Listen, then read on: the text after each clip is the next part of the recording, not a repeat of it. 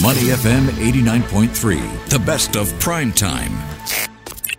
In the spotlight on Money FM 89.3. Thanks for joining us on Money FM. I'm Bharati Jagdish. Well, jewelry has always been symbolic, but also valuable. The primary role of jewelry, of course, is to help you look good, but there still exists a category of adornments that have held on to ancient and romantic notions of bestowing fortune on the wearer.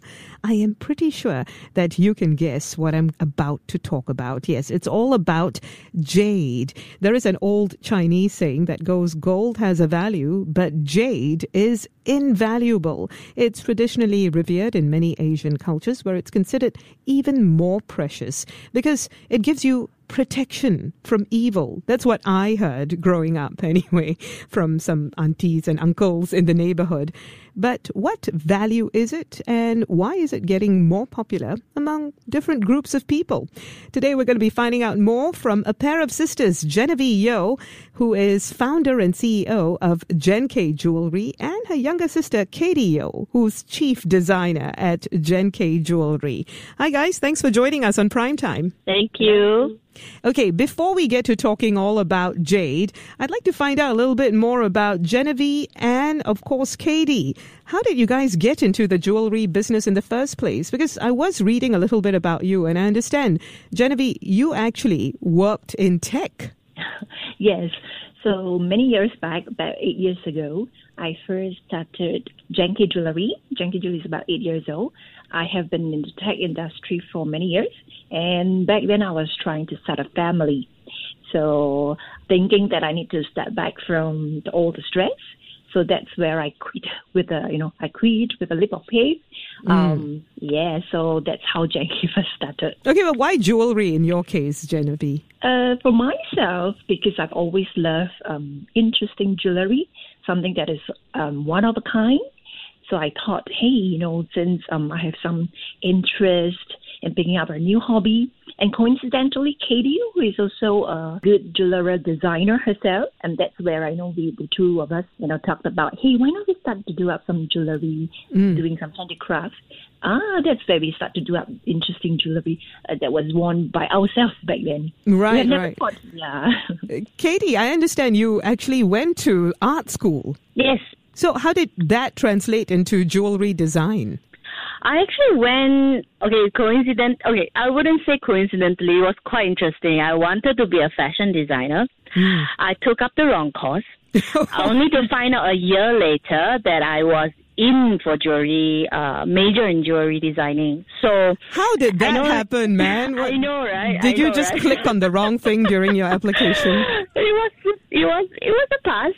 Uh, The young me, uh, naive, and then just went ahead. And a year later, I realized that oh my goodness, I went to the wrong course. Okay. Um, but along the way, I found out that hey, eh, at the end of the day, it's about creating something to physical. So I have something in my mind, and I lo- love to create it into a a, a 3D thing. You know, so graphic wasn't really for me. And uh, initially, being young uh, with limited knowledge, I thought fashion would be the way, the only way. But when I was um, in touch with jewelry, and I was like, you know what, this is it. So that's how it started. Yeah. But there are so many major jewelry players here in Singapore and internationally as well. What Yes. were some of the challenges of setting this up and then becoming successful at it? Prior to working with Jen, or should I say, setting up the business with Jen, I was in with big players from uh, chain store to high-end jewelers to meeting datuks and uh, kings. I, I have been there. Um, it is definitely a very uh, challenging business, but I always believe, probably because both of us have this entrepreneur blood in us, we always believe that there is always a niche so we actually fine tune our niche and we work very hard with uh, on that angle, and that's how we are where we are today. Uh, following the trend blindly will not technically success, succeed. Uh, so we focus. We're very laser focused on finding our our niche, which is uh, jade lah. Mm, okay. Mm. So that leads me very nicely into talking all about jade. You're saying that it could be the new best friend of every woman on earth. Tell me more. Why? Genevieve, perhaps you could step in here. Sure. So what happened is that um, for the longest time, we all know that diamonds have always been marketed and portrayed as a girl's best friend. And whether or not if Jade can become, you know, the next worthy contender to take over that title, I generally would say that not only jade itself, but possibly any gems formed by Mother Nature could potentially be labeled as the next girl's best friend. Mm. But that comes hand in hand with intensive good marketing strategies as well as a very good demand. Yeah, so that's the thing. Because when I was growing up, jade was what your mother or grandmother would wear. And it seemed only popular in Asia. So how has that changed over the years and why? I'll take over from here. I actually just came back from US mm. and you'll be surprised, surprised, surprised. It's so big there. Mm. It's very niche, um, but it's definitely very visible considering the US is very big. So I was pretty sure that jade is going to stay. In Asia, it has always been, I would say, probably because of tradition, because of culture, and we are Chinese or should I say in Asia, lah, huh, being more focused on family, passing down heirlooms, passing on a story. Jade is here to stay from the way we see it. Hmm. What do you think has led to all of this? What has popularized Jade in other cultures and countries as well? Genevieve? I think, yes, I think for us, it's going to be our modern take to it. We have seen an increasing trend of younger ladies coming to us and, in fact, accepting Jade to have that kind of modern twist to it.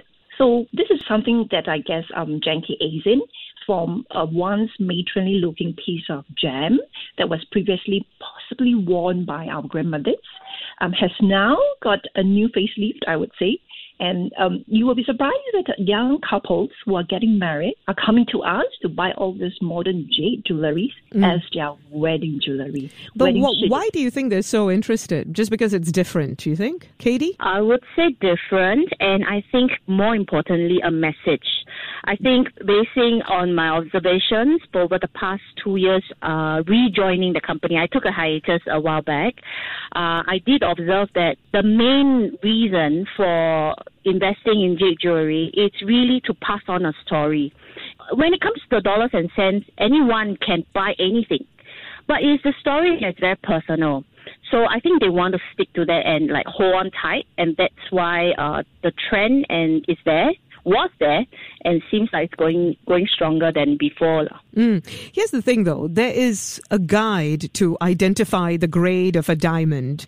What mm. about for jade? I mean, there's no jade index. There's no, you know, how, how do you tell if something is worth what the person is asking for? When it comes to buying jade, jade is much simpler where mm. they are classified as type A, B, or C.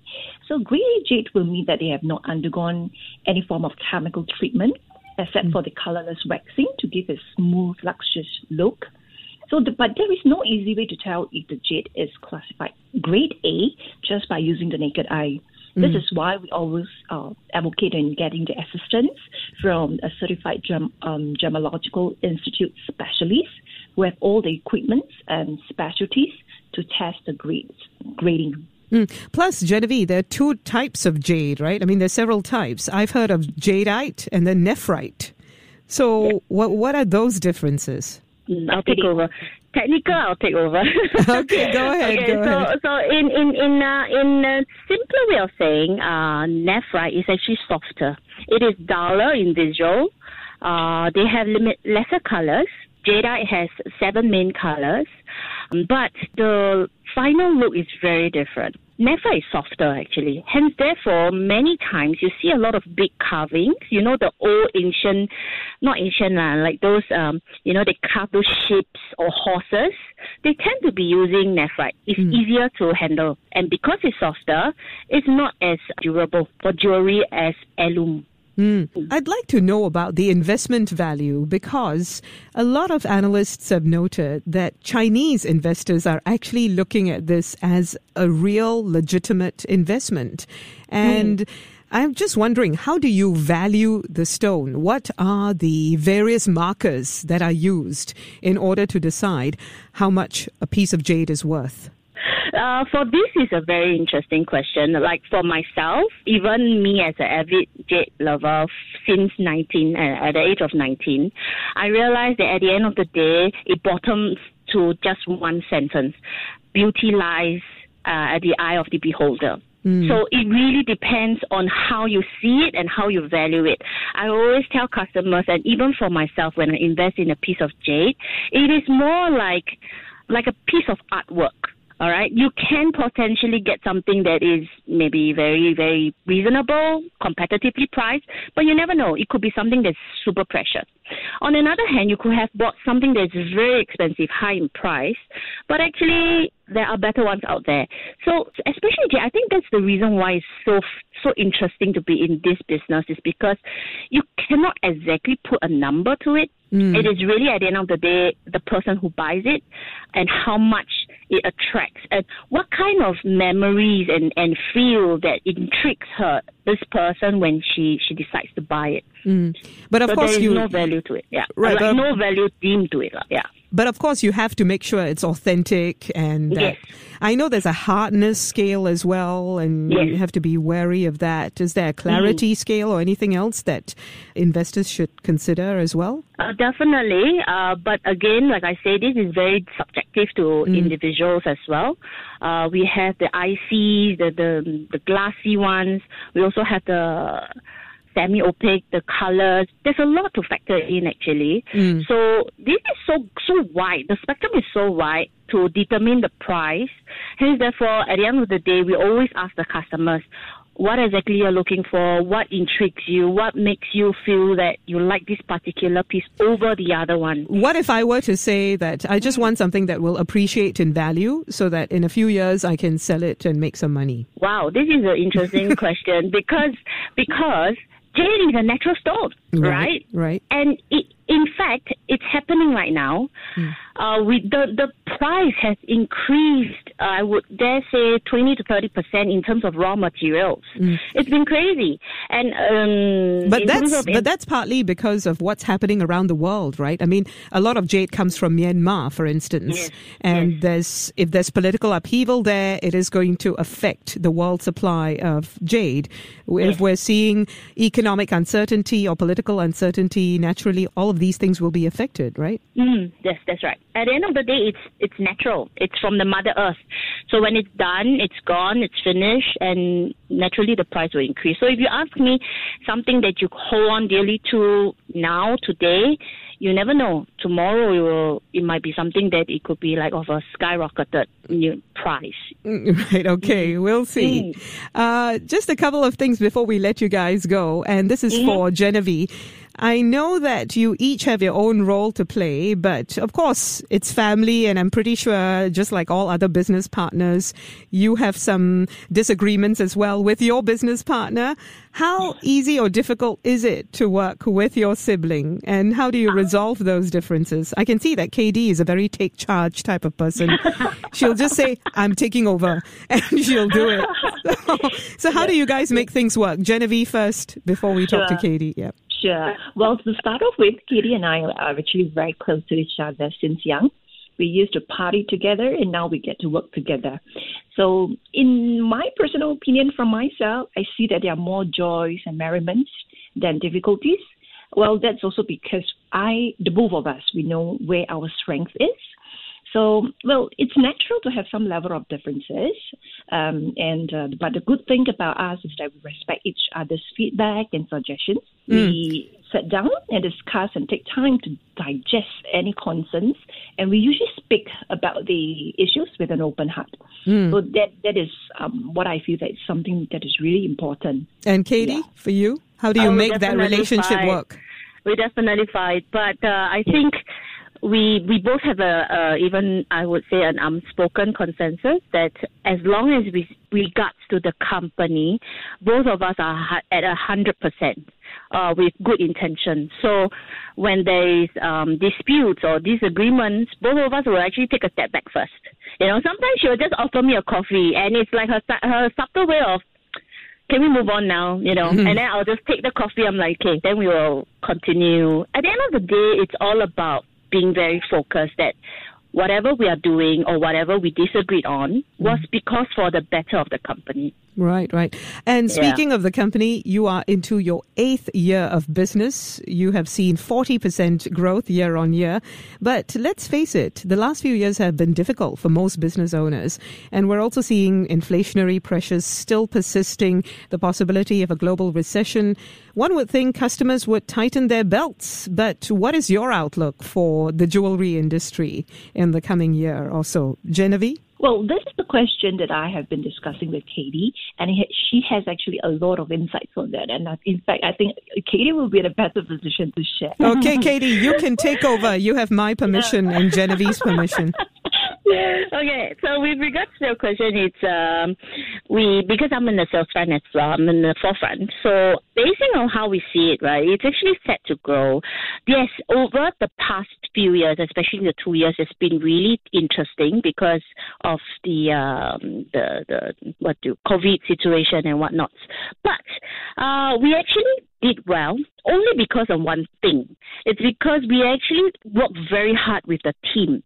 We have a small team, but we ask every one of them, like, what's your take? What's your feel? We do not just, uh, the, two, the two of us just like spearhead the project or spearhead the, the business plans.